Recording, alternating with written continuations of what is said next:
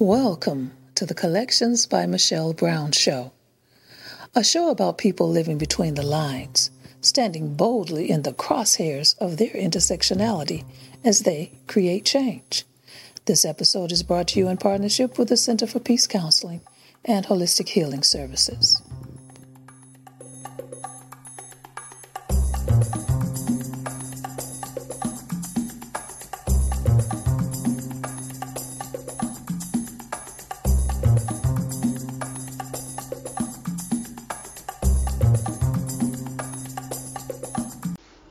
Welcome to Collections by Michelle Brown.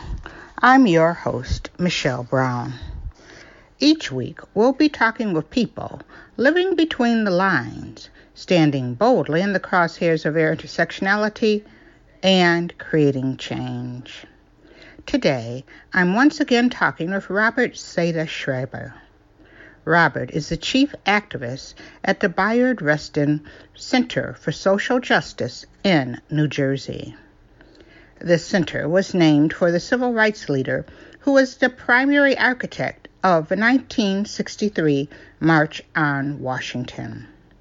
The center is an educational enclave and a safe space for all people. The Bayard Rustin Center for Social Justice was established with the explicit consent of Rustin's partner, Walter Naegle. Naegle now serves on the board providing community outreach. A lot has happened since Robert first introduced us to the Bayard Rustin Center for Social Justice. It has a new home, led the first Pride Parade in Princeton, New Jersey, held book signings for LGBTQ authors while hosting a variety of community building programs. It's a pleasure to revisit the center's chief activist. Robert has been marching the path for justice and equality each and every day of his life. His boots have always been on the ground, both literally and figuratively. A former educator, as chief activist, Robert has moved forward with his experience, knowledge, and passion to bring his service to a greater platform to serve and defend the LGBTQIA community. His passion is in part driven by memories of a beloved uncle who was gay but couldn't come out because his father wouldn't have understood. Also, as an adolescent, Robert remembers seeing these issues of identity, especially for youth, being shrouded in secrecy and instilling a sense of shame and wrongness on his peers. Robert, welcome back to Collections by Michelle Brown. How are you today? Okay. It's so great to hear your voice again. Well, it's really good to hear your voice again. So, how's life been? Oh, a belated happy birthday to you. Thank you so much. yeah, that was that was a pretty incredible night. Um, everything's been really extraordinary. Mm-hmm. Really extraordinary.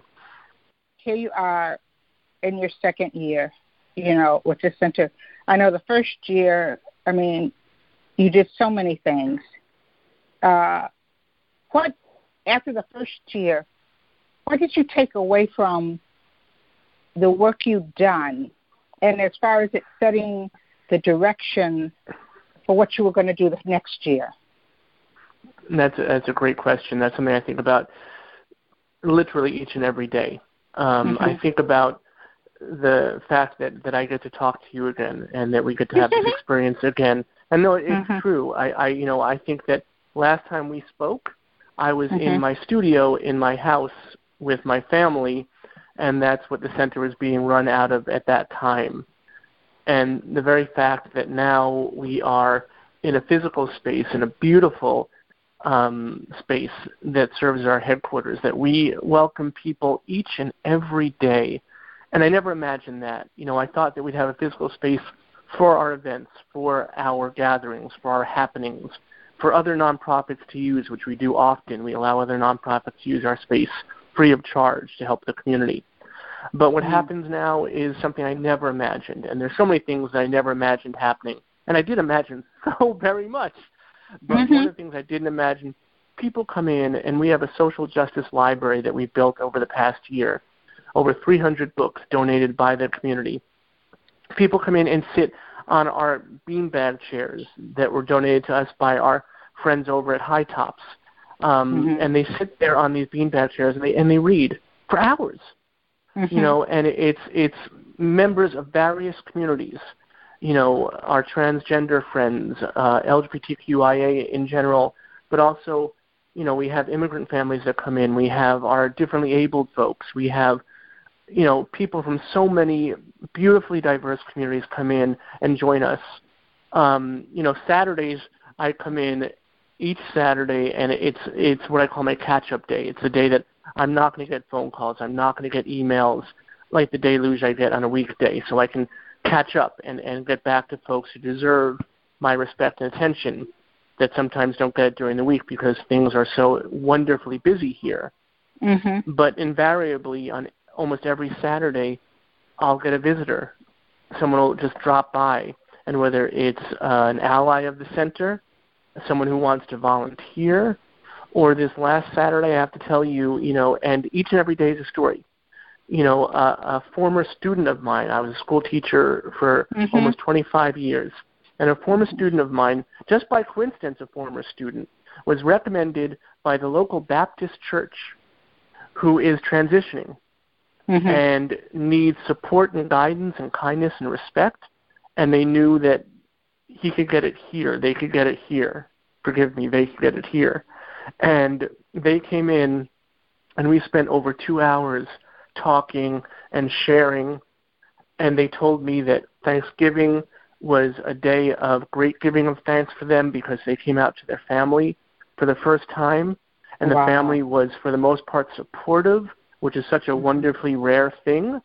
And that night, their cousin put makeup on them for the first time, and mm-hmm. they showed me pictures, and they were so proud, and they felt so good, and it was just such a moment for me. And I can't think about it without crying, honestly, mm-hmm. because I think about this journey I've taken that, that this person was in my classroom, and now they're in my center, our center, I should say. Mm-hmm. And we get to share this time, and they get to be a part of my journey now, and I get to be part of their journey. And That's then on beautiful. top of that, while we were together, they posted that picture on mm-hmm. social media. And of course, that's a tense moment too because they don't know how their friends are going to react, how people are going to see that, going to, and nothing but positivity came back and I was able to witness that and be party to that. And the fact that people trust us and allow us to be part of their lives, of their journeys, of their transitions, of their difficulties, of their sorrows, and their victories is something that I will never ever take for granted and always cherish. How did you come to have this space?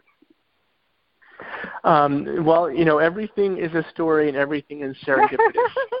you know, mm-hmm. I I have to say this that the journey to the center and the journey that is constant and every day we move forward.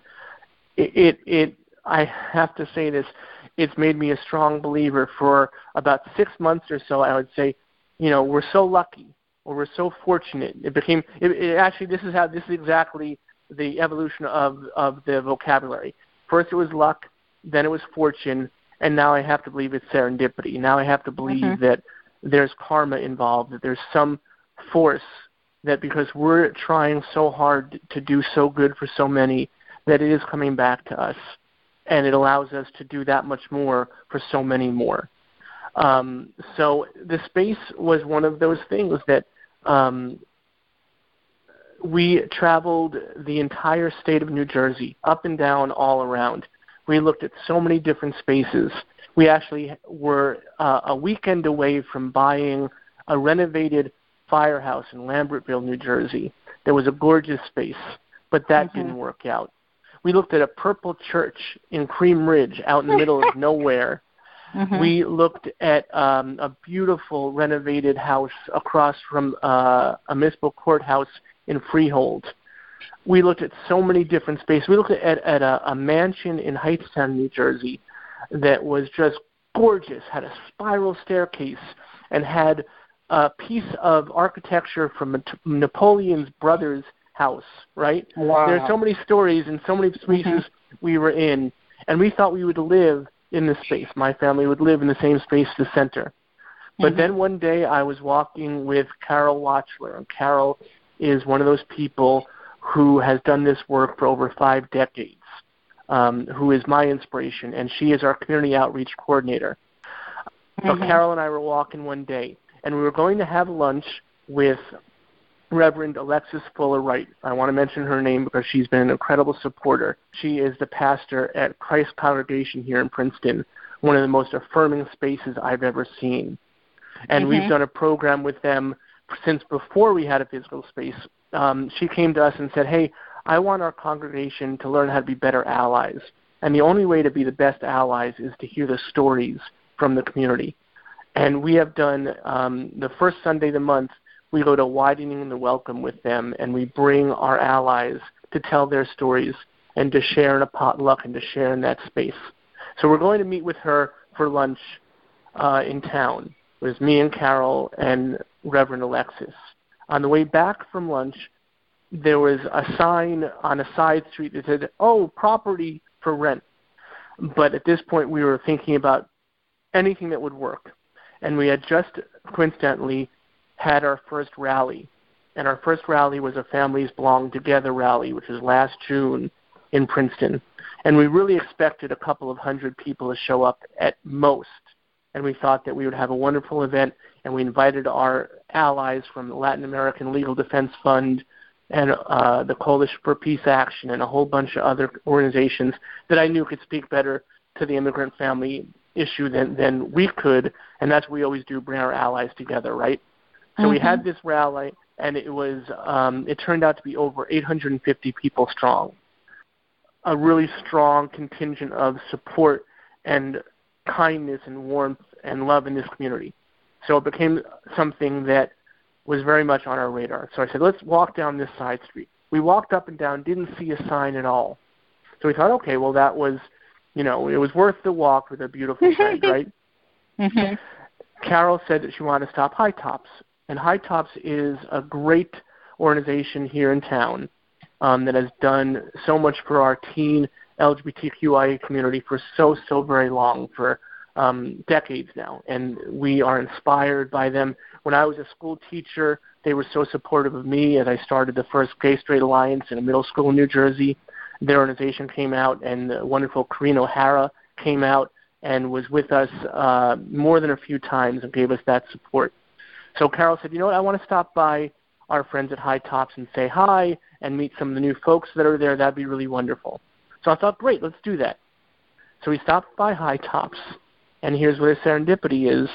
The property mm-hmm. that was for rent was their auxiliary uh, property, House, mm-hmm. that was used as their um, teen sexual education and awareness center. Before that, it was a midwifery in actions. Mm-hmm. So as we as we're going to say hi and as we're saying hi to our, our you know old friends and new friends, the person who was in charge of their financial concerns said, "Hey, just come see the space."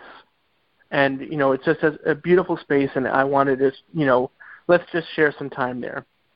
We walked in, and Carol and I looked at each other and just felt it was right. Mm-hmm. And at the time, again, it was a medical office for so long, so there were five different rooms, and it took a lot of vision to see past that. But we knew that there was potential here, and what better neighbors to have than HiTOPS? So we we walked in, and we started the, talk of how we could make it work, and mm-hmm. lo and behold, um, less than a month later, we uh, turned the key and opened the door to our new headquarters, and then within a few months, knocked down all those walls, mm-hmm. and now we have 560 square feet of open communal space for our community to use, for our drag shows, for our uh, empowering events. Like we had a wonderful event with Monika Nemeth, who is the first openly transgender person elected to public office in Washington, D.C. And Dean Dafis, who came to that event as the first openly gay member of elected office to Maplewood, New Jersey. Mm-hmm. And uh, that was a wonderful event that we called um, Empowerment Through Election of Our LGBTQI Community. And out of that, Dean Dafis became one of our board members because Wow. we were we were so taken with each other's work and what we knew we could do together. And now he and I are talking with a council person here in Princeton, Dwaine Williamson, um, and there are a couple of houses that are not being used. And one of the hugest problems here in New Jersey, um, this past summer, we had the incredible honor of being on a couple of different LGBTQI advocacy panels with both uh, Governor Murphy and Senator Menendez. And the biggest thing that we heard was the lack of beds for our LGBTQI youth. And it, it it hurt me, and I knew that it was not something that that we was in our purview, but it was something that I, that whenever I hear these things, I always keep them and hold them, and mm-hmm. know that if there's some point we can do something about these issues, I will. And lo and behold, when I heard of these two properties, I thought, what a perfect opportunity to make them shelters for our homeless and our runaway and our abandoned LGBTQI youth. So Dean and Dwaine and I have been working toward that end. And you know, if it doesn't happen at these properties, at least you know there's always creating that foundation of the opportunity. So if it doesn't happen this time, at least we've started the process and the conversation and the dreaming and scheming about it happening, and we will make it happen at some point. I know when I look at the pictures of the center, I mean, it's interesting as you were telling me about the medical medical offices because one of the things that impressed me when I first saw it was first of all the windows, but then that huge open space that lends itself to so many things. You know, I saw you know yoga happening. I saw someone read a drag queen reading. We have that here where they have them go to the library. I mean, it just sort of lends itself to so many things as being a welcoming place, a center, almost like, and for lack of a, better word, it's more than a center. It's a home. It's so open that you can come there and see and feel and be a part of so much. I love that that you can see that just through the pictures, that you can get the love and the warmth and the openness. Mm-hmm. That was always my dream. You know, my parents taught me that. My parents, you know, everything I do comes from their inspiration. You know, and it wasn't that they lectured me or talked at me, although my dad did. My dad is a talker, was a talker, and there'd be many, many conversations that were wonderfully long. Um, Mhm. But as far as principles and guidance and morals and respect, it was always by their behavior. It was always by just who they were. And I would come home at night when I was, you know, a teenager, and I would have friends in my house. You know, I'd been out with other people, and I had friends in my house. And I was like, "What are you guys doing here?" I was just out with so and so, and they're like, "We just we feel good here. We feel Mm. comfortable here. We feel welcome here." And what I realize now is my parents, before the term was, you know, uh, coined, had created a safe space. And that's Mhm. just what I'm doing now. That's just what we're doing now. And Mhm. yes, we have our drag shows. We have one coming up. We actually, by the time this airs, it'll be past. But um, and we're doing we do an open and out mic night. So we have a, an open mic night for our LGBTQI community to come to, to you know be able to express themselves through poetry, singing, dancing, you know whatever makes them happy in, in sharing with others. Every week we have a free queer yoga um, and we have our teen action tank. We have teens who come in, and I know a lot of organizations have teen advisory boards. Mhm. That wasn't that wasn't our nature. That's not who we are. We have a teen action tank, and what that Mm. is is these are teens who are who are moving forward, who are not just talking about things but doing things, and they're actually going to host their first event. They're doing uh, a film screening of a very difficult movie about mental health and how it affects people who are institutionalized, perhaps for the wrong reasons. Mhm. And not only are they doing a screening, but afterwards they're having um, the deputy public defender who's in charge of the mental health division who, by the way, happens to be my lovely bride, and um, and doctors and therapists and people who can answer questions from the difficulty of the movie, but then move it forward on how we can help that sector of our community. Because mental health is not a stigma; it should not be a stigma. It should be something that we embrace and we say these are you know these are our issues. We all have issues. I honestly, I will freely admit and, and say that I suffer from anxiety with a capital A. And it's very difficult for me some days. But I, I persevere and I power through and I know what it means in my head and what it means in my heart and how I can um, overcome it. And I have friends and allies and community that help me to see that. You know, if we have uh, a sprained ankle or an upset stomach, we go to the doctor and we don't tell any, you know, we don't hesitate to tell somebody I've heard of the doctor because I have an upset stomach or I have a sprained ankle. But if you're having a difficulty with your emotional life or with your mental health, so many people are still shamed by that. Mm-hmm. And it's time for us to allow us each other to be a part of that journey too. For that to be something we lift up each other and say, "No, I I have that too, or I suffer through this. I know that journey. I know that difficulty. And look what I'm doing. You know, mm-hmm. and this is what we can do together. And that's one of the things that we're very involved with too. Uh, we're going to actually announce a big mental health initiative. We're doing a wonderful program with uh, the OCD and anxiety disorder clinic here in Princeton. We're doing uh, a workshop in a couple of weeks. It's going to be discerning between normal holiday stress and what is something that maybe you want to talk with someone about to help you you know have a better day and a better week and a better life and a, and a better family connection right um, mm-hmm. but we also we offer every thursday every week every thursday from 4 to 7 p.m we offer free and sliding scale therapy for lgbtqi youth and we do wow. that with the wonderful uh, Tracy Post, who runs a great um, therapy center here, and her associate Ebony is here. We also, as we're growing into that program, so not only do we have a drop-in center here at the center, but she sees people over there at her house.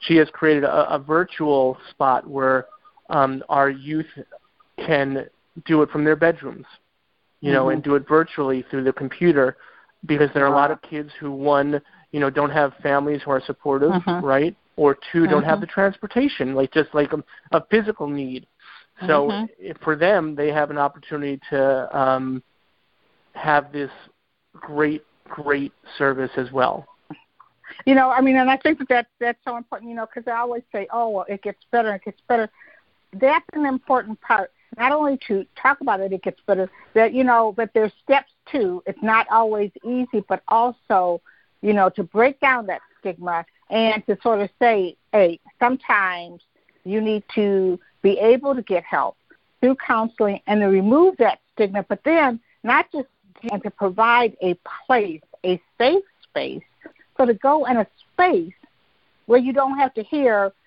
that that hetero lens you know, that, that says so much about being queer that, you know, there's something wrong with you, that it's someone who's, who understands that you're okay just as you are. We're going to help you be stronger. And I think it's wonderful that not only that you do it, that you have it where they can do it on the computer, and to do that because accessibility is more than handicap ramps. Exactly right, 100%. And that we're always looking to improve and to evolve and to make things better. We're not ever going to run a program, have it be something that's one off. One, mm-hmm. everything we do is exponential, so we want to see what we can spiral off from that. But two, we want to see how we can do it better next time. You know, for example, we had a queer potluck dinner, and it was mm. our first event for our queer community because um, we haven't even talked about the Pride Parade that we threw. It was the first ever here in Princeton. Um, we can get into that later. Um, yeah. But after the parade, we had heard some folks who are like, well, you know, you didn't really address the queer community. You didn't bring them into the planning of the parade. Now, one, we were a little upset about that because Carol Watchler, who I mentioned before, um, who has done this work for five decades and is a proud and out feminist radical lesbian was with me from the first second we imagined this parade. But there was a difficulty in reaching out to the community because you know why? There wasn't a community. There were mm. a lot of individuals, a lot of folks who we went to in the planning process, but there was no dedicated community. So literally, the day after the parade, Carol, who's the person to do it because she's part of that community, put together a list of 60 or 70 names and people who we had spoken to throughout that process. And she brought them together. And she created a, a dedicated queer community. And since then, mm-hmm. we have had potlucks. We, we, that's what the yoga came out of, the queer yoga. We have had the open out mic night, which I mentioned. We've had a game night. We had a karaoke, and we're going to have a dance party. I mean, these mm-hmm. are things that our queer community has been longing for, and we're so proud and honored that we can be of service. But here's the thing our first event for the queer community was a potluck, and again, tremendously successful we expected, you know, uh, a few people to show up and it would be a nice, intimate gathering. We had 20 or 30 or more show up, and it was wonderful. Um, but the next day, as we're celebrating and we're so thrilled and proud of what we accomplished, we had an intern with us from Harvard Divinity. Mm-hmm. And this intern um, is someone who is uh, transgender who uses the pronouns uh, they, them, and their, and told us that they were constantly misgendered at the event. So hmm. although they wanted to celebrate how wonderful the event was, they wanted to also let me know how difficult that aspect of it was.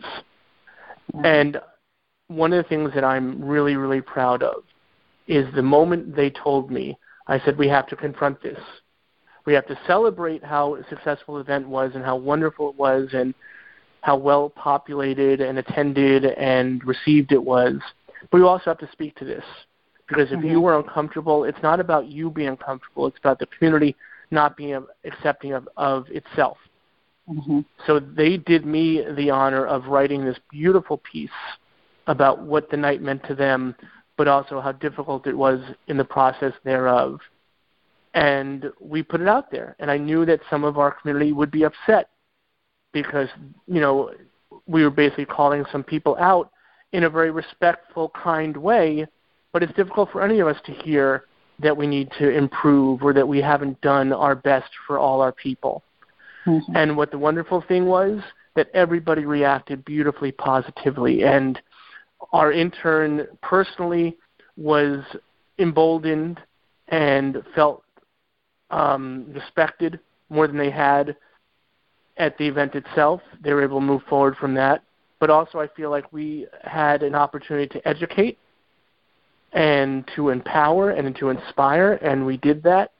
And we're never going to rest on our laurels. We're never going to rest on our successes. We're always going to look to what could have been better and how can we best serve everybody who was involved. Mm-hmm.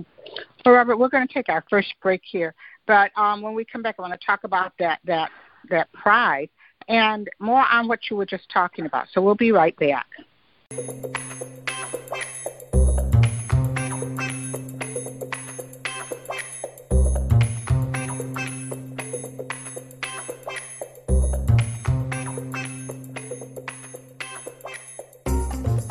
This episode of Collections by Michelle Brown is brought to you in partnership with the Center for Peace Counseling and Holistic Healing Services, bringing balance to your mind, body, and spirit. For more information or to schedule an appointment, visit the center at www.thecenterforpeacellc.com.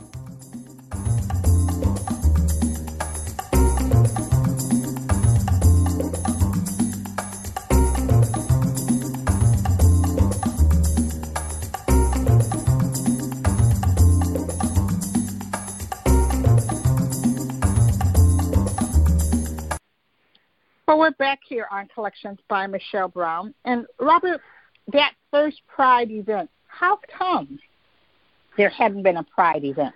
I mean, you know, and how difficult was it to to organize that? Well, that that's a that's a question that'll take a a few hours in and of itself.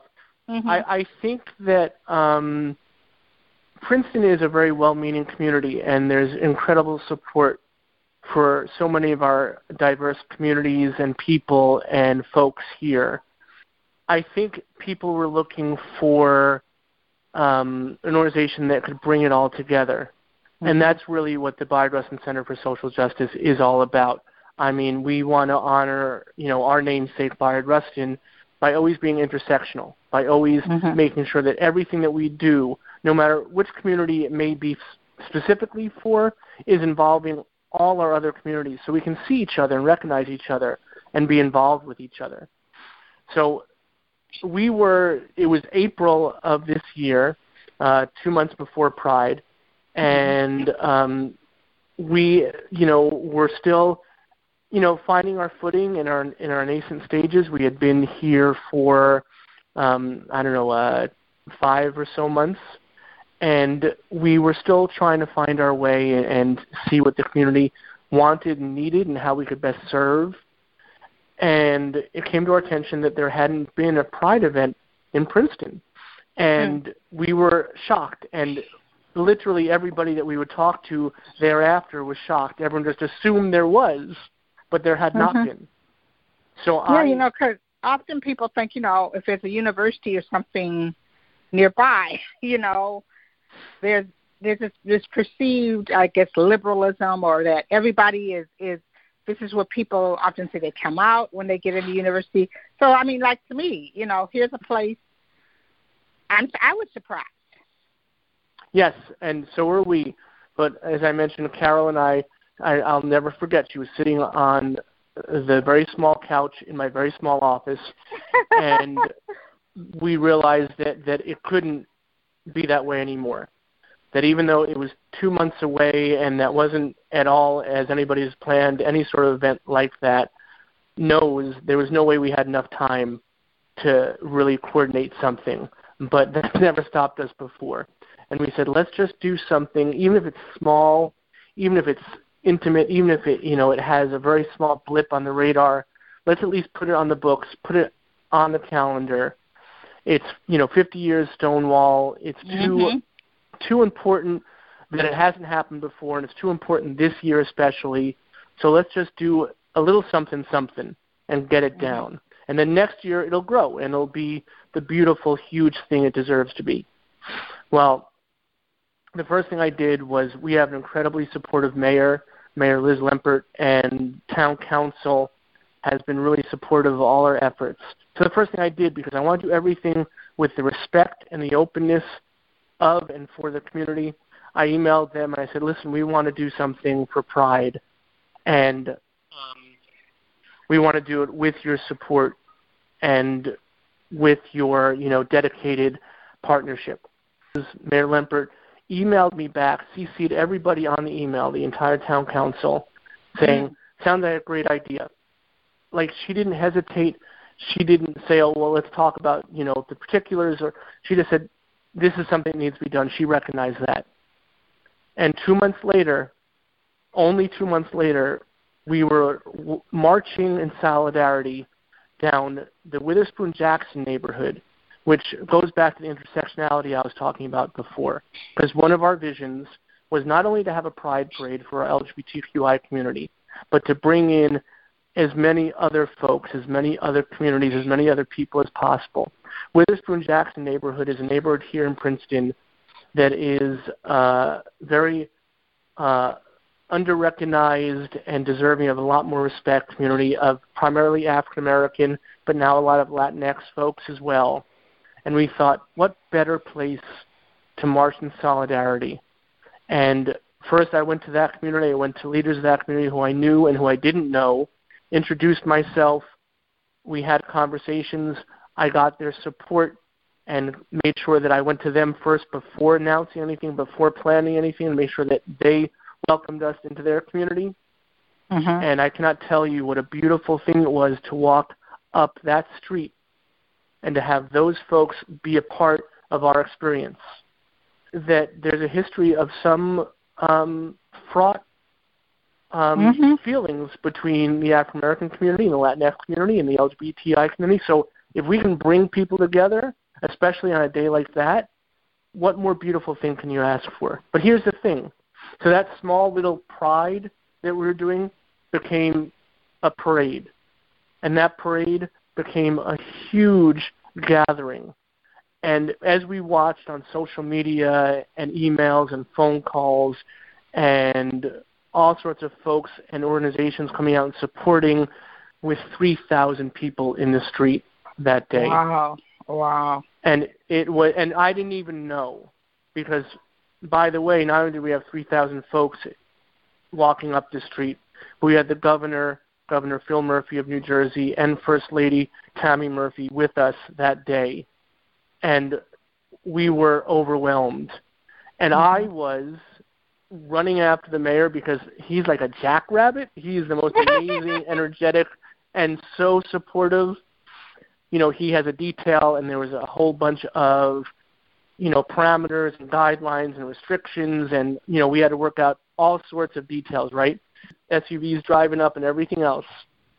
So as we're coordinating that morning, I jokingly said because I'm kind of uh, an idiot sometimes. I said, you know, and they were like, so you know, you can have a few of your people come and take a picture with the governor beforehand, and we want to know the speaking order, and you know, they wanted all the details, right? So of course I threw in, you know, and I'd like to give the governor a kiss.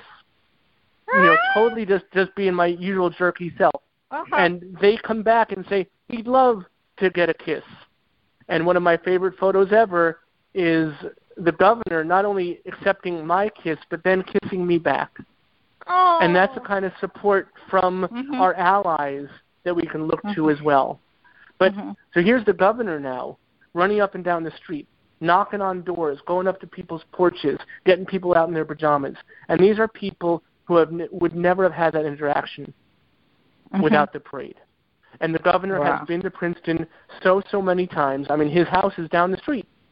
Mhm. Um, but he's always gone down Nassau. He's always been on Main Street. He's always been on the street that everybody knows where all the stores are and all the lights are and where the university abuts, right? So this was his first time running down this street with these folks, bringing that experience to them. And that means something. hmm You know, we And- often talk about visibility, and you know, and when we're out and doing it, that we also allow other people to come out of their shells and and do exactly what you said. You know, here he is interacting with a different part of his constituency where normally he didn't go. and it was it was the most beautiful day and, and I had no idea. I was running after the governor at the front of the parade and you know, by the way we had Mike Hotpence as our grand marshal. Uh-huh. And Mike Hotpence, for those of your listeners that don't know, they should, is this Mm-hmm. incredibly inspirational figure. He is someone who looks so very much like our vice president. yes, he And for most of us, that would be a great like Halloween costume. It would be a great gag, you know, and we would do that on occasion when we were going to a party. What Glenn decided to do was that he goes out literally every weekend and some weeknights along with his actual day job and Mhm. shakes his can both literally and figuratively for charities that our vice president would never approve of. And he's Mhm. raised tens of thousands of dollars for charities and he is one of the most inspirational figures I know. He came out and did that for us. We had a tea party with Mike Hotpence, which was delightful. And at that time, we were just planning the parade, and I didn't know him at all. And I threw it out there, and he was an alumni of Princeton University. I said, "It would be an incredible honor if you were our grand marshal." And he Mhm. said, "I was thinking about it. and I didn't want to, uh, you know, offer it, but he was thrilled, and he was our grand marshal. So here's Mike Hotpence leading the way. Um, our some of our great volunteers as flag bearers, and the governor and first lady running around, you know, kissing and hugging and shaking and and knocking on doors and doing all that. And I'm I'm chasing after the governor because that, that's my job, right? hmm what I didn't see and what I didn't know until that evening when we got home and I saw the first pictures we lined the street from front to back. We went down mm. the entire Witherspoon Street, and I cried. I couldn't believe the amount of people. Mm. And at first, we, you know, there's no gauge. It wasn't like Central Park where they can like do like a square footage ratio and know how many people were there. You know, we had mm-hmm. no idea. So we had always called it about 2,000, and that was a great number in and of itself, right? Mm-hmm. But we work with an incredible. The Princeton Police Department, by the way, has been incredibly supportive of us, not only for the parade but many other things. Also, the fire department, um, wonderful uh, civil servants and doing great work and really supportive of our communities. So I saw the officer who's our liaison for the parade and for these kind of events, and we were. I actually went to town council just a couple weeks ago to talk about 2020 Pride, and um, he told me that they had the estimate at over 3,000. Wow. So, you know, again, just just incredible thing. And it didn't happen in a vacuum. It wasn't me. It wasn't even the center as a whole. It was all our communities coming out and supporting and and the need and desire for it. The the opportunity to celebrate each other to, you know, to celebrate how far we've come but also to be very aware and recognize how far we have yet to go. And that was made crystal to me just the other day. I was in a local uh, shopping mall, uh, and I saw these two teenage girls, and one of them was wearing one of our Pride Parade T-shirts. So I got really excited. I ran up and I, I gave her a hug. Of course, asking first, but I gave her a hug, and we talked. And I realized that this probably wasn't good optics for this 50-year-old man to be like mm-hmm. t- hugging and so excited and shouting at these two teenage girls in the middle of the mall, but I mm-hmm. couldn't help myself. It was wonderful, and she was so excited. We took uh, what the kids call a selfie, and mm-hmm. um, but here's the thing, she was so excited, and she was so excited that I was able to tell her that Pride 2020 was happening on June 20th. Yes, I'm announcing it here, June 20th, 20, Princeton mm-hmm. Pride back again. But she was so excited. But here's the thing her friend who was with her. I said, "Hey, were you at the parade?" And she says, "No, I couldn't go." I said, "Oh, I'm sorry to hear that. You'll join us uh, in 2020. It'll be fantastic." And she said, "No, I can't go. Uh, my parents would never let me." Mm. You know, and it was at that moment where you have this realization. Yeah, we have come so far, and here's this one girl who's so excited, and it was her first Pride event and she came out and she was thrilled and felt identified and recognized and celebrated. But right next to her is her friend who won't be able to share in that experience. Mm-hmm. And that's the work we do, right? We celebrate mm-hmm. how far we've come and what we can do, but we always recognize and make sure that we are aware of how far we have yet to go. There's this sometimes a false narrative. People think that everything is great. But regularly, I meet someone who I would think is of an age where we say, oh, well, if these young kids, it doesn't matter. But it does. It still matters. Many of them are still living closeted lives. And I think that the other thing I think that was great about about this whole with the pride and everything, not only were you able to identify with these two young women, but the fact that afterwards you went back and talked about who wasn't represented. How do we do that? How do we we bring the whole community in and recognize that we still have some shortcomings. You know, I think that the part that misgendering and you know you see some people in our community who just go like, well, you know, that doesn't really matter, or that's just young people, they don't know what they want to be. But you took that seriously and raised that level of discussion and open that that place where that young person could come in and say, hey, my preferred pronouns are this and that, and it's not just a craze. This is what it means. And that's how we continue to evolve as a community. Right, eh, eh, right. You're exactly right. That's why I love speaking with you so so much. You recognize these things, and your listeners recognize these things, and we recognize these things as a community. That each step we take allows all of us to move forward, right?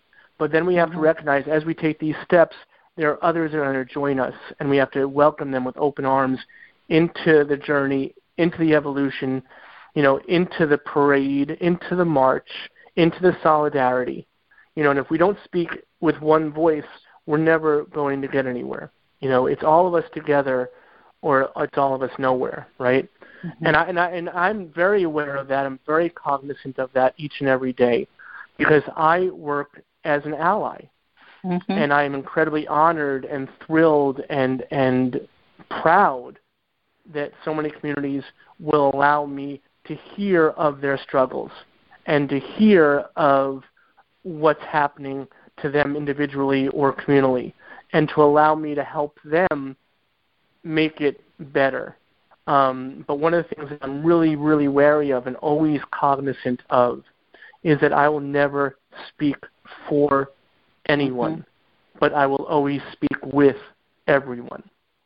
And more, and you know what? And when I talk to people, particularly members of the trans community, that's exactly what they said. I said, "Well, eh, what would you say to an ally?" Ally, and what do you look for from an ally? And what you're doing is exactly what people identify as trans, people who identify as queer. You know, that's what they're looking for, not someone to come in. You know, you and I both know that there are certain experiences that we can't talk for. You know, we can open a door, but you know, they have to have their voice, and it seems like that stays constantly on your mind. How, what keeps it there, and how do you how do you like when you see other people who are are trying to do that? If you were to counsel them, like you know, if you want to be an ally, this is what you have to remind yourself every day. Um, well, you know, it's really really difficult because you know, as we're talking about, you know, our struggles, our personal struggles, and my personal struggles, I deal with um, honestly, I deal with grandiosity. I deal with arrogance. I, I have that as a part of my personality. And some of it is really actually very beneficial for the center and for the work we do because it allows me to push forward that much stronger and better. But I also have to be constantly aware of it. And one of the things is this. I'm going to give you a few stories, a few snapshots. Sure. Um, I, I remember one of the first steps in my evolution, in my journey, was when I was 11 years old. And we were on the Jersey Turnpike, and we were going to my poppy's funeral. My poppy was my um, my mom's dad, and he was the most wonderful, gregarious guy. He owned a luncheonette in Brooklyn that was uh, famous, and he was a you know a celebrity. And um, when my mom moved to New Jersey, she moved to a community of ex-Brooklynites and she was a quasi celebrity because everyone's like, "Oh, Jack was your dad. I used to go to lunch all the time." So he was this incredible, incredible person, right? I mean, my son is named after him, mm-hmm. but he also had this blind spot. He also had this difficulty, and my uncle, who is um, 20 years my elder, time he's 31, and my uncle couldn't come out because my poppy wouldn't have accepted it.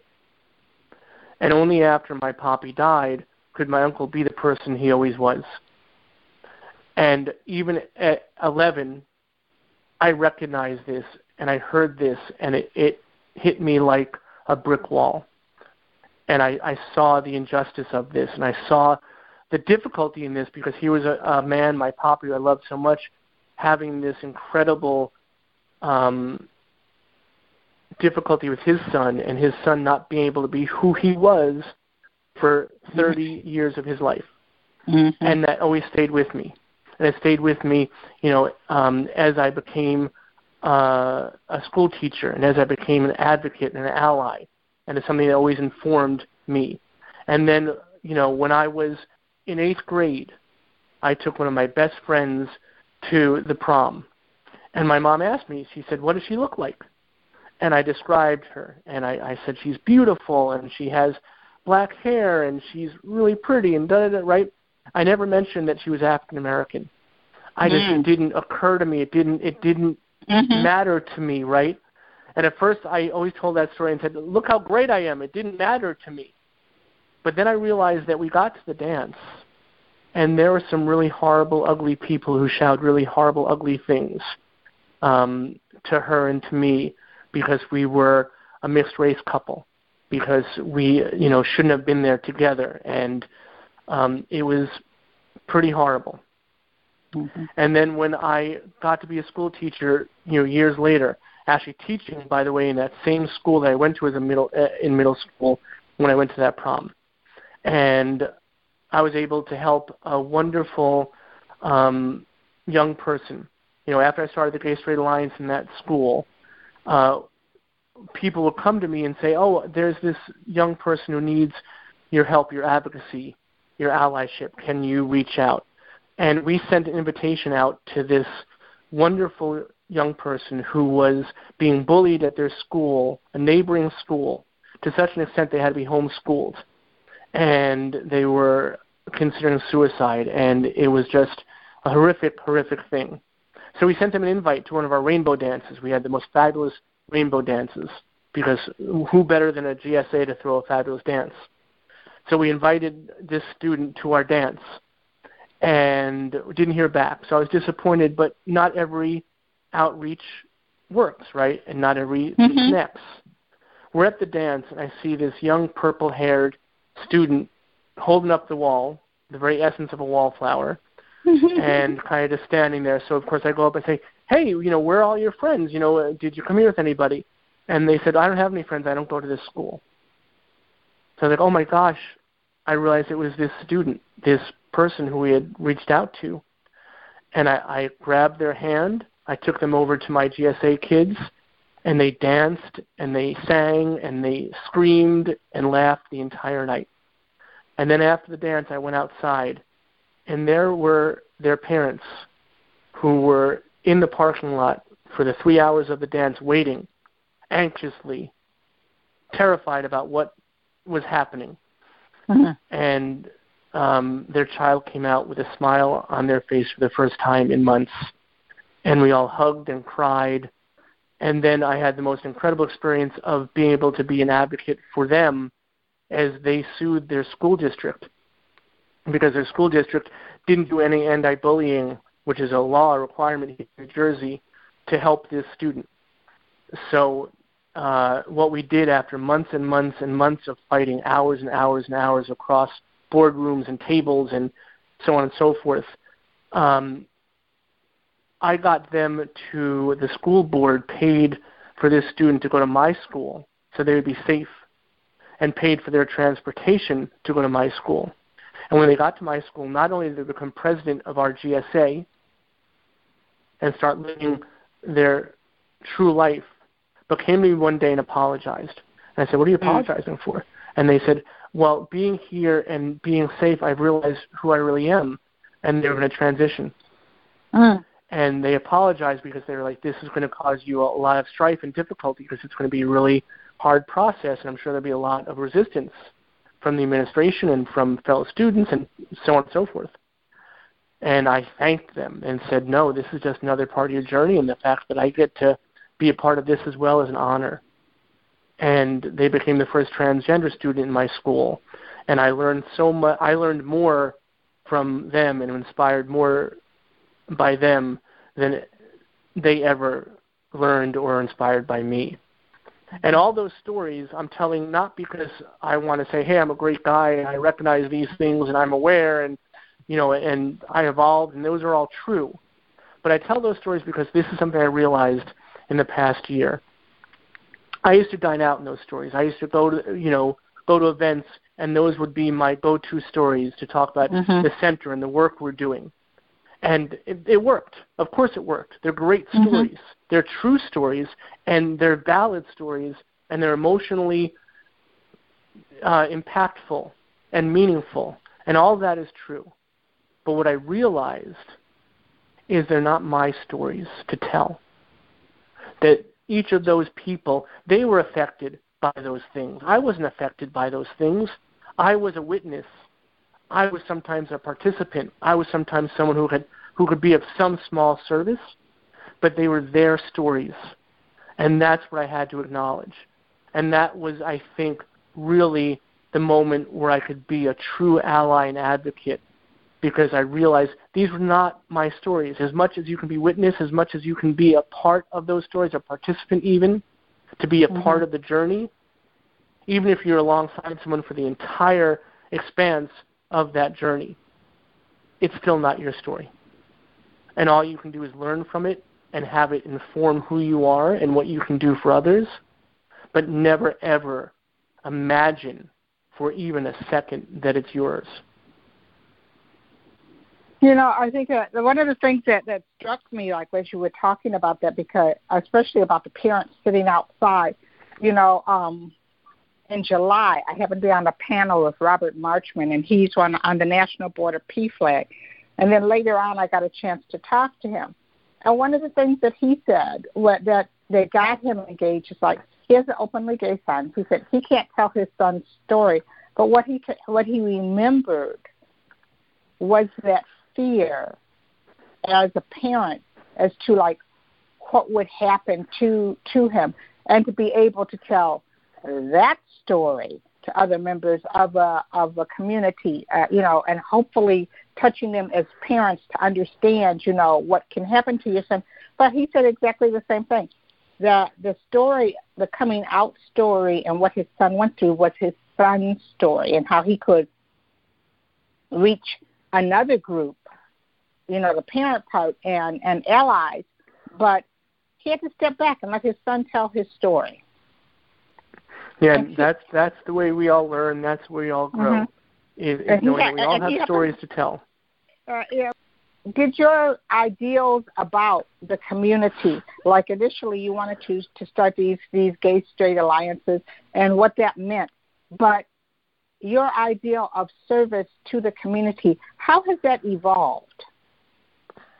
Well, I, you know, it evolved because I was personally um, invested in the in the LGBTQI community. You know, from mm-hmm. you know that when you know from my mm-hmm. uncle and his inspiration, and you know, and then in college, I would you know go to the GMHC, the Gay Men's Health Crisis, you know, mm-hmm. to their dance-a-thons and their walk-a-thons, and, and my first nonprofit actually, before I started teaching, was the Creatures of Awareness Theater Company, and uh, we did plays across central New Jersey, and we raised over ten thousand dollars for the wonderful Hyacinth AIDS Foundation here in mm-hmm. Jersey that do great work, and I'm proud to say that we, we're partnering with them too on uh, projects, and um, that was always something that was near and dear to my heart.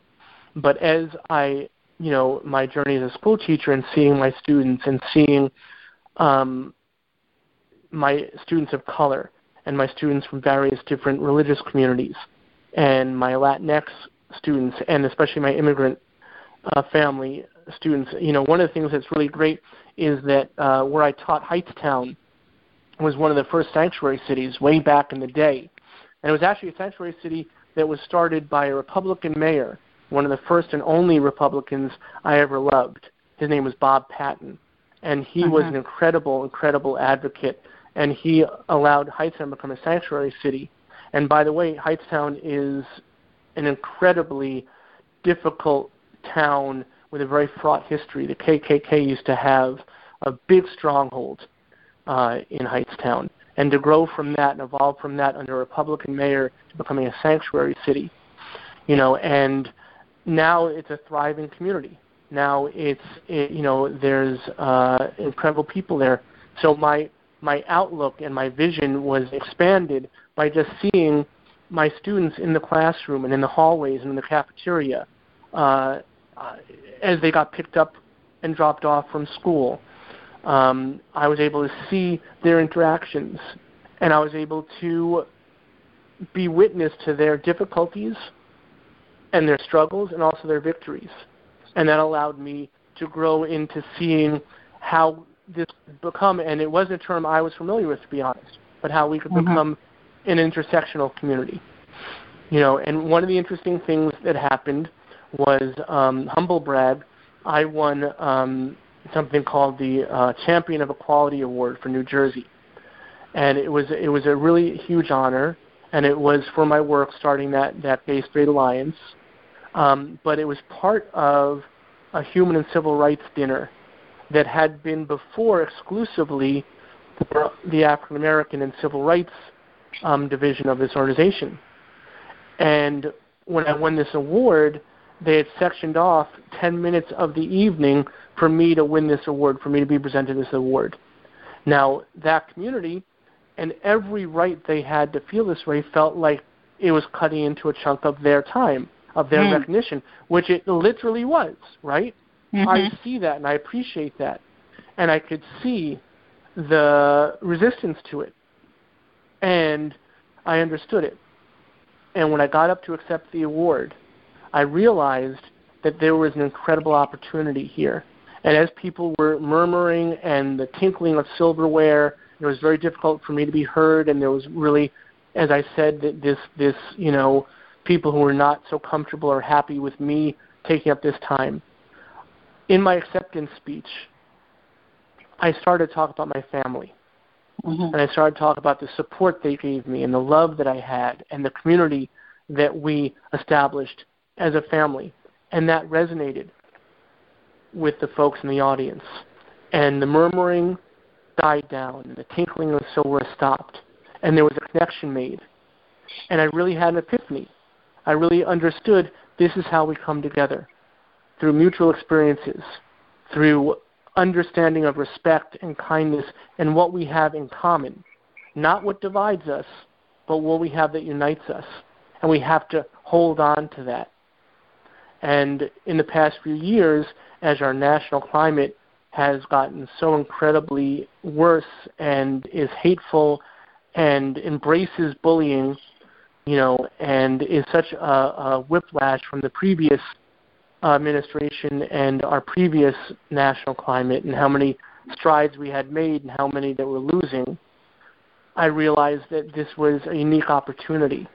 And this was something else I was taught that when others see difficulty, I see opportunity. I see uh. that on a national level, there is hate and there is ugliness and there is uh, uh, disrespect and a, a lack of kindness, in fact, that that really is a hatred, honestly. But I see it on the local level, in the community, that we can band together. And really, that's what the Bayard Rustin Center for Social Justice, one of the cornerstones that I saw was that we could bring everyone together for perhaps the first time ever. That our communities finally recognize that we all just want to be seen and to be heard and honestly be loved. Mm-hmm. And if we can just understand that and speak to that and see that in each other, then we have more than a fighting chance. We have a victory in our hands. Mm-hmm. Wow. Well, with that, we're going to take our second break, and then uh, we're going to talk about what's happened in this past year, some of the other initiatives, and how people can support the center. We'll be right back.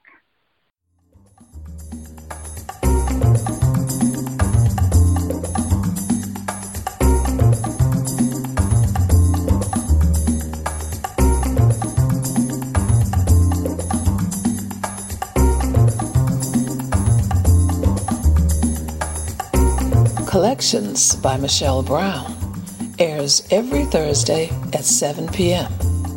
You can subscribe now and listen to the podcast on Blog Talk Radio, iTunes, Stitcher, or SoundCloud. Be sure to like the Collections by Michelle Brown Facebook page and mark your calendar so you never miss an episode.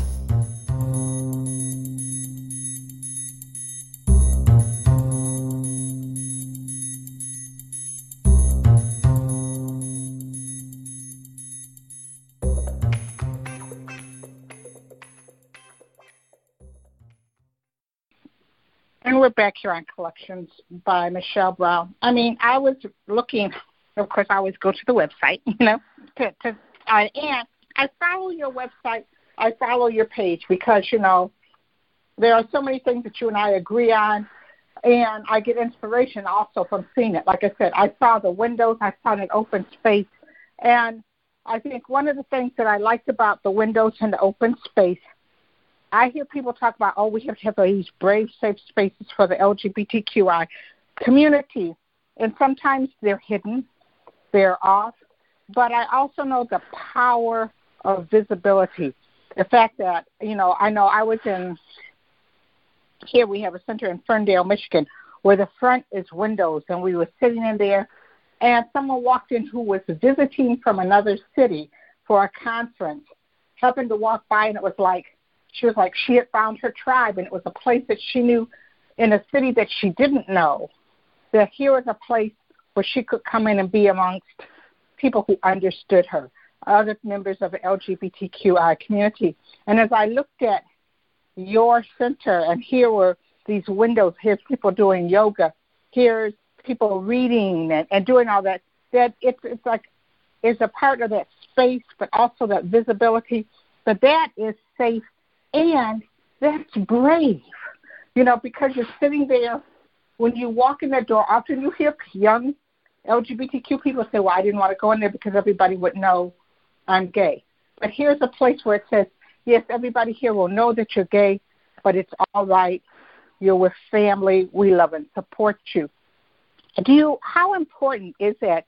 And do you do you recognize that in that community? Do you see that making change? That it's amazing that you're saying this because one of our big initiatives coming up in 2020 is going to be transitioning from a safe space to a brave space. Um, and there are a lot of people who aren't aware of that term. It's it's it's uh, gotten a lot of play in academic circles and in some communities. But um, I was really struck with the idea, and that's what I want to move us into. A safe space is wonderful, and it's very important, and it's still very necessary. But a safe space is confining, mm-hmm. whereas a brave space is defining. And I'd much rather our kids and our elders, by the way, because we serve our elder community in a big way. And I mm-hmm. want our entire community throughout the entire age spectrum to understand that it's it's no longer enough I believe, and I've heard this from a lot of people in our community, to come and have a space where you can be safe. It is time for us to have a space where you can come and shout, and you can come and be loud and proud. Now that's not that's not some people are not ready for that. Some people that's not where they are in their journey and I respect that. And we'll always be a safe space. We'll always be there for those folks as well. But I want to really come out strong, and I want our community to know this is a place where we're going to come and you have these open windows, and you're going to be visible, and you're going to be seen, and you're going to be recognized, you're going to be loved. And that's who we are, and that's who you are. But a brave space is something else to me, too. A brave space will allow all our beautifully diverse communities to come together and not only accept but challenge each other have a space where we can ask the difficult questions of each other and of ourselves and grow and evolve and really become a true unified community. Because only after we understand each other and confront each other can we really come together.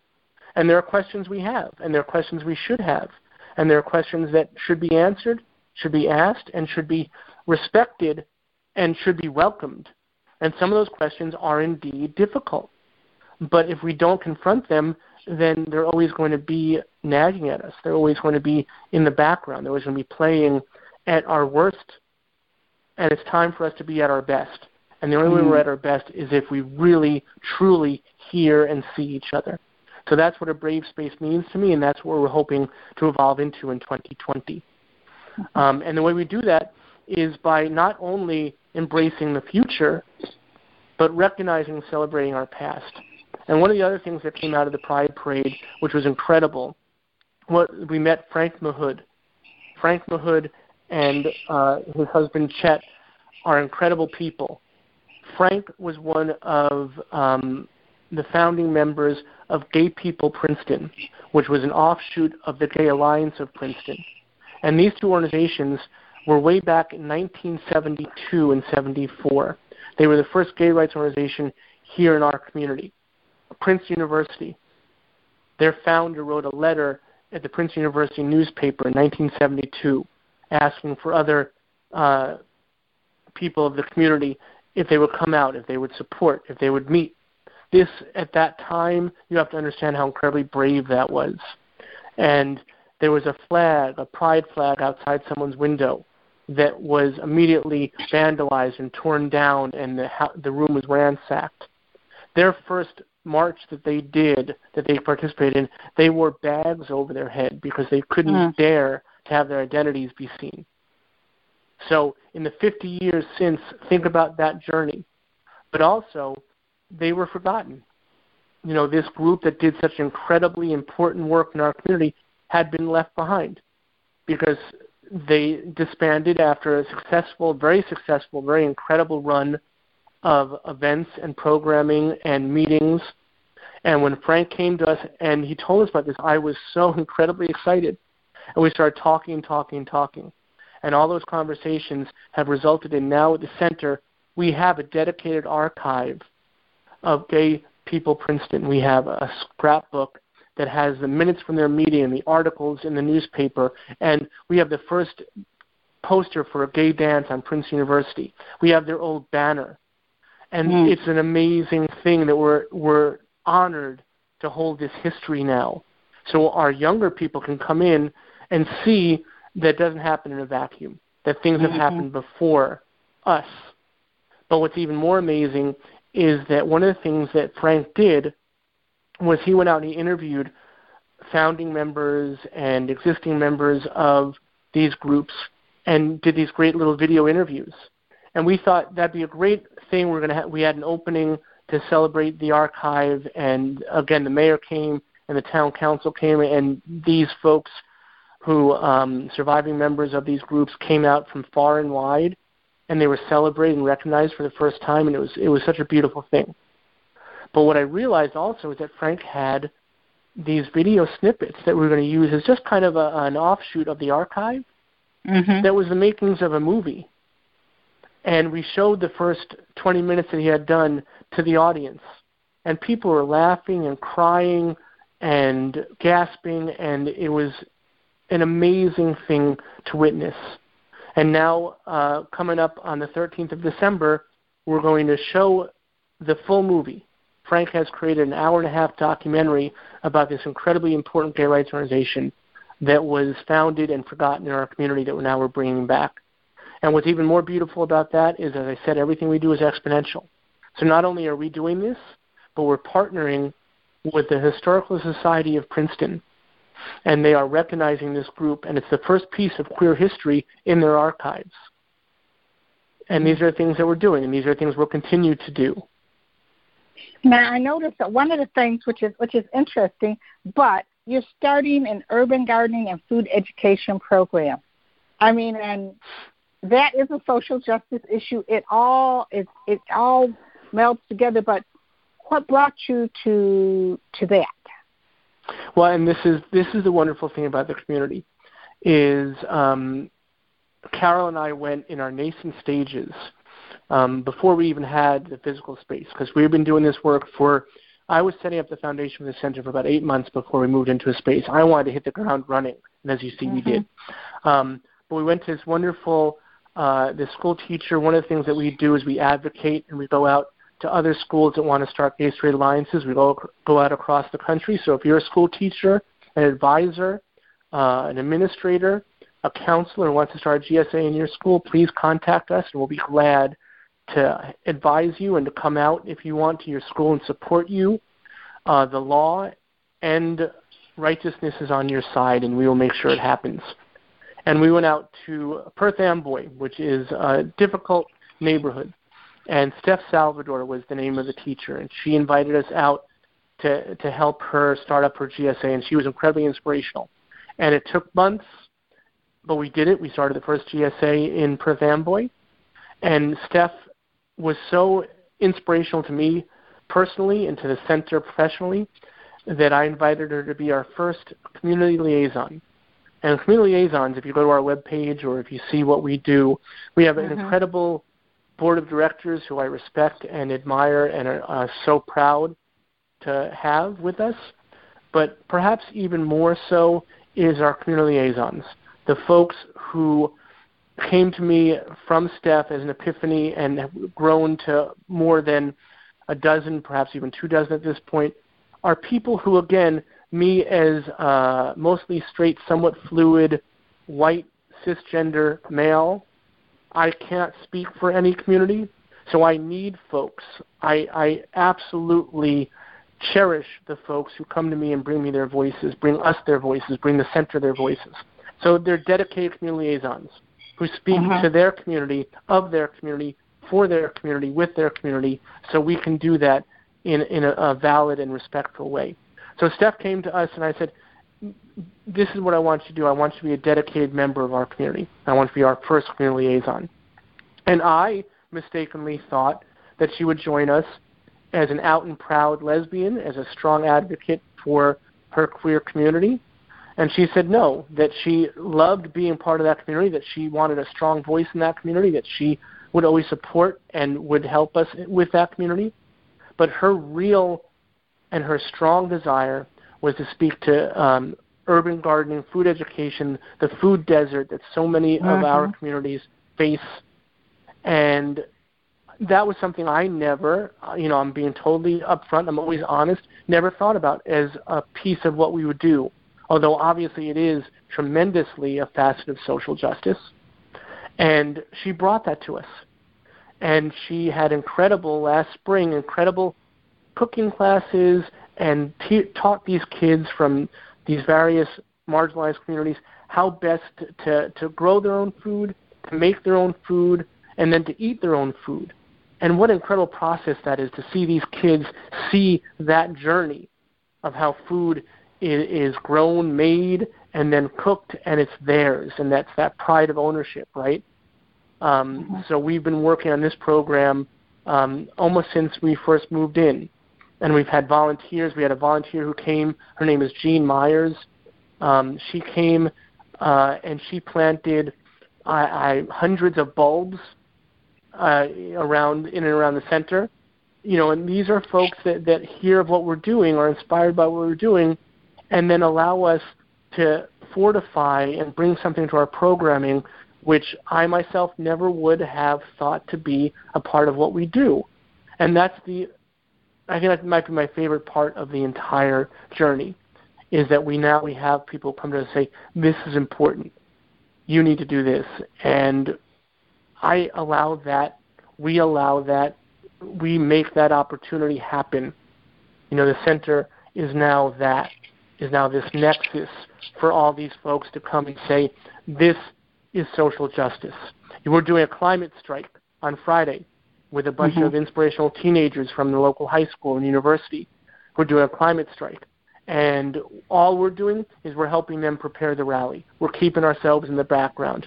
We're not advertising. We're not talking about our involvement. We're not doing it for the optics of it. We're doing it because they want and came to us for help because they know that we organize rallies and events and they want our guidance. And it says, yeah, sure, of course, put our name on top of it, and you know, and we're going to be no, we just want to make sure that the community can do the best they can do and keep true to whatever they want to do it as. You know, and I think that that's so important because often, you know, I'll talk to, you know, people in the community and it's like, okay, well, we want you to come and only talk about this. But he or she is so aware. I mean, and, and that's what it is. You know, everyone, we have more than just one one little box. Don't put us in a silo. Here she is, and she brought a totally different thing that she opened up about, you know, these these about food and justice and how it's all you know she didn't have to stay in her lesbian box she could go and talk about all of this and it grew the community Yep, and and that's that's how we do it. You know, I do I do want to mention um, that we have the incredible honor of being associated with and partnering with Walter Naegle, who is Bayard Rustin's partner. Um, and Walter uh, is such an incredible inspiration in and of himself. And the fact that he is with us as a dedicated community liaison also um, just means the world to me and to everybody at the center. Um, when I when I first wanted to use Bayard Rustin's name, uh, my lovely bride, who's a lawyer, insisted that I get permission to do such. And I really didn't want to do that. I thought, well, we're a nonprofit. We'll just put the name on the on the you know on the sign, and who's gonna you know who's gonna question a nonprofit using a name, right? But she's like, no, do it right. And uh, so I reached out, and it was uh, a difficult process to get in touch with what what, was the Rustin Fund, which the, you know the um, the organization that that uh, makes sure that Bayard's name is protected and used correctly, and ended up being on the phone with who I thought was representative of the, of the fund and was, but it happened to be Walter his own self. Mm-hmm. And I was kind of flabbergasted, uh, and that's rare for me to be uh, almost speechless, as you can probably surmise from this conversation. Mm-hmm. Um, but uh, it was an incredible honor to speak with him, and I told him what what we wanted to do, what I wanted to do, how I was going to be respectful and honor the name and what it meant and what the intersectionality of Bayard's name meant and what our mission was to make sure no one was ever left behind again. And Walter was reluctant because there is still tremendous blowback whenever you talk about Bayard and his name, and there's still a lot of people who want to tamp him down and want to not give him the respect or the acknowledgement he deserves. Um, and he had his misgivings, but he said, "Okay, one, you can use the name. Let's see. Let's see. Let's see what you do with it." Is what he said. Let's see what you do with it. I'll never forget uh-huh. that. And I said, "Okay." So I thought like probationary basis, right? so months pass, and we're doing our good works. We set up the center, and we're here in our space.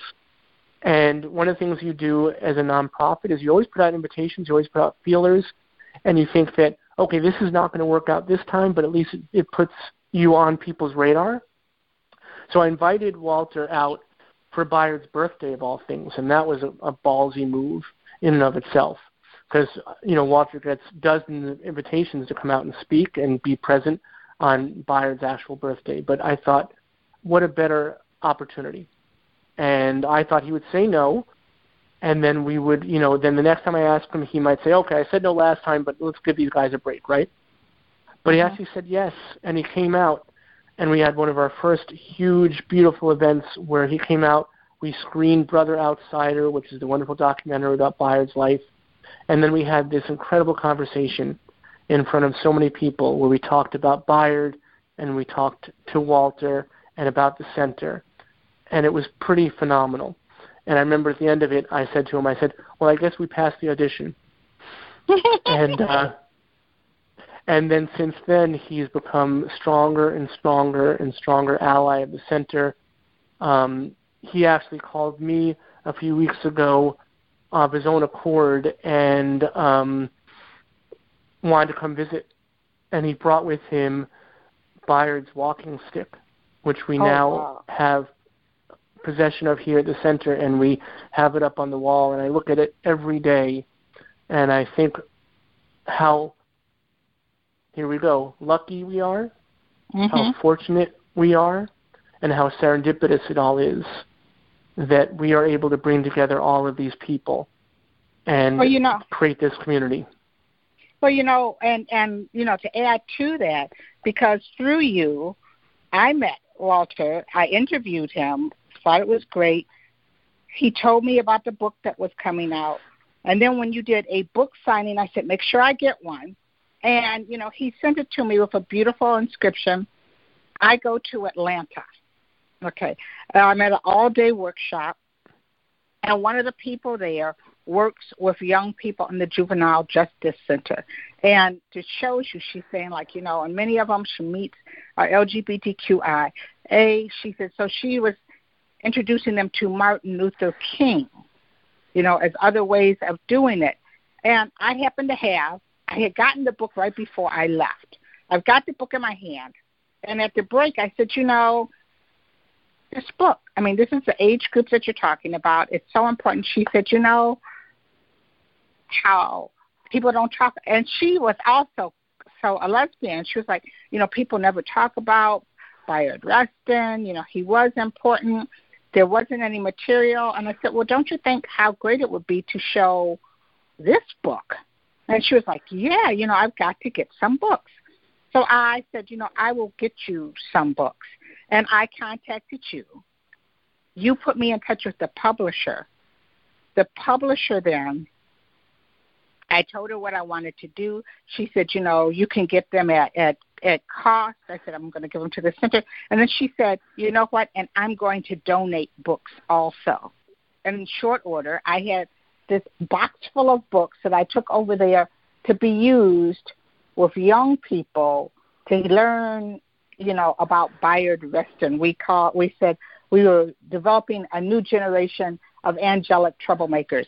So, like you said, there's no coincidences, but hear how that one thing with your wife saying, you know, ask him for your permission, and him putting you you auditioning for us. We've helped a bunch of kids learn about not only Bayard, but these methods of creating change. Yeah, and that that's everything to me. That that that story encapsulates encapsulates everything that I want the center to be. That you and I kept a relationship, that we talked and connected and kept talking and connecting.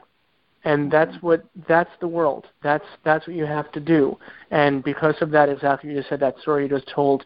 Look at all those. How many other folks would have left it at that point? But then it goes on and it goes on and it goes on, and now all these other things have happened, and all these hundreds of people are going to know more about Bayard Rustin. And City Lights, that's the name of the publisher in San Francisco. They're incredible. And mm-hmm. they, they were supportive of us when we had the, the signing with Walter. And I love the fact that they were so supportive of you. Mm-hmm. And now, how many more people know who Bayard Rustin was? How many more people understand how important Walter Naegle is? And how many more people know how wonderful you are? And you are. Oh well, thank you, love. You know, and and really, and and and how many young people are going to be inspired to continue this work? You know that that we do, that they're doing, and that he did. You know, and that Walter really supports, and that's part of continuing this legacy to make sure that this happens. And this is just like so such important work. But we're coming towards the end, and not only of our time here together, but also of the year. And I know that we're going into a new year and we want to keep the, the center going. I see that there's so many ways. I know you've got a library, um, you're doing the Pride Parade, but what would you tell people can they do to support the center there in Princeton, but to support the work? Well, there, as you said, there's there's uh, tremendous, tremendous potential and possibility for support of the center. First and foremost, it is the holiday season, and we would be really honored, and it would mean a great deal to us.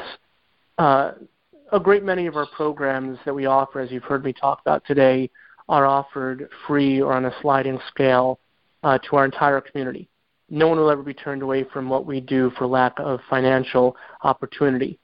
Um, so, any sort of monetary donation would be incredibly beneficial to our programming moving forward, and that's that's the truth of it.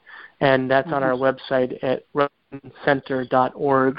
There's a big blue donate button on almost every page, and that takes mm-hmm. us to the great PayPal Giving Fund. And I have to say, PayPal is wonderful. That the PayPal Giving Fund, you give a donation there, and there's no percentage taken out on either side.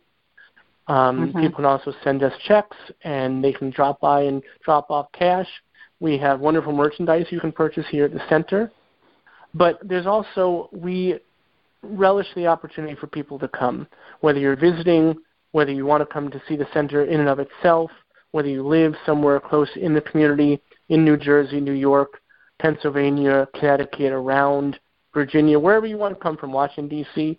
We are here and we are open every day. I'm here at, at uh, the latest I get here is, is seven o'clock in the morning.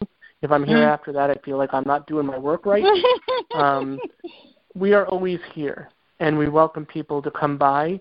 And as I, I hope you've heard and understood, your, your listeners, that we in, we so not only welcome but need people to come in and give of themselves um, and what they can offer to us so we can better serve the community, uh, so we can do the best job we can to do good works of the people, um, make good trouble, as it were.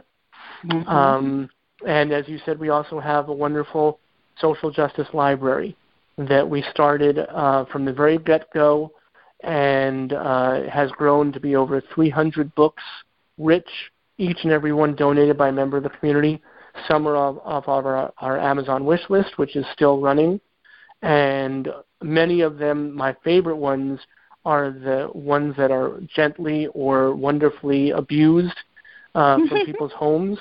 We have mm-hmm. an incredible first edition of a Paul Robeson book on our shelves, uh, and we have signed copies of, of course, uh, Walter's books, and we've had a, a tr- tremendous amount of authors here. We had Hugh Ryan here from the uh, New York Times bestseller When Brooklyn Was Queer.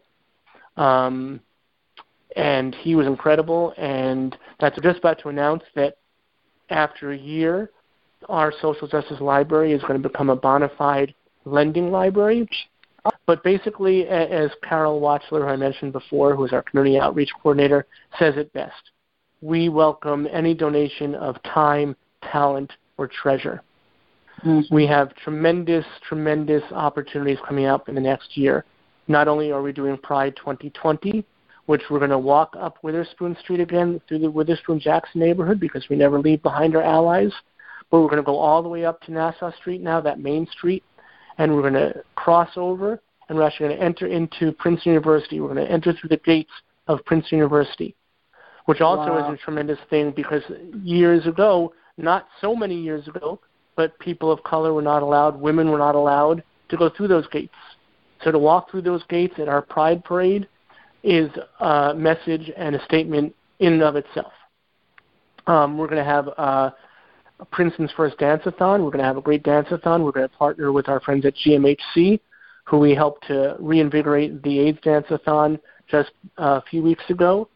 Uh, and there's so many programs and exciting things coming up, um, and we just want everybody to be a part of it, whether you live close to us, whether you are across the country from us, or in another country. In the and what is the best way for someone to contact this center? They can reach out to me personally. Um, you can reach out to Rustin Center, R U S T I N C E N T E R, at gmail.com. That's uh, that's the center's email, but uh, as chief activist, I answer each and every email we get. Our website is really robust at rustincenter.org. And I have to say, tools of the devil and all, but our Facebook page is pretty great too. Oh yeah, you know, I mean, really, there are so many great pictures, and and I think that I like is like they're like community. I mean, and there's like you see the love. I mean, you really see the love. There's lots of hugging here, there's smiles. I mean, there's there's this community that is to me like just so amazing, uh, really well, amazing. I, I appreciate yeah. that you see that, and I appreciate all the support you've given us and the love you give us, and I cannot wait to give you one of those hugs in person. Yay! Me, me too. Me too. Yeah. Um. I want to thank my guest, Chief Activist at the Bayard Rustin Center for Social Justice, Robert Seda Schreiber. The center moved into its new home in Princeton, New Jersey in 2019. Named for the civil rights leader who was the primary architect of a 1963 March on Washington, the Rustin Center is an educational enclave and a brave, safe space for all people. Rustin's partner, Walter Naegle, not only gave his blessing for the naming, but serves as a community liaison for the organization. The center led the first Pride Parade in Princeton, New Jersey, held book signings for LGBT authors, while hosting a variety of community building programs last year. You can learn more about their efforts and how to support the Bayard Rustin Center for Social Justice by visiting their Facebook page or its website, www.rustincenter.org. Be sure and follow Collections by Michelle Brown Radio on social media and let us know if you have a suggestion for a guest or a topic for a future show. You can listen to this or past episodes of the show on SoundCloud, iTunes, Stitcher, or Blog Talk Radio. Join us next week when I'll introduce you to another amazing individual living between the lines, standing boldly in the crosshairs of their intersectionality, and creating change right here on Collections by Michelle Brown. Thank you for listening.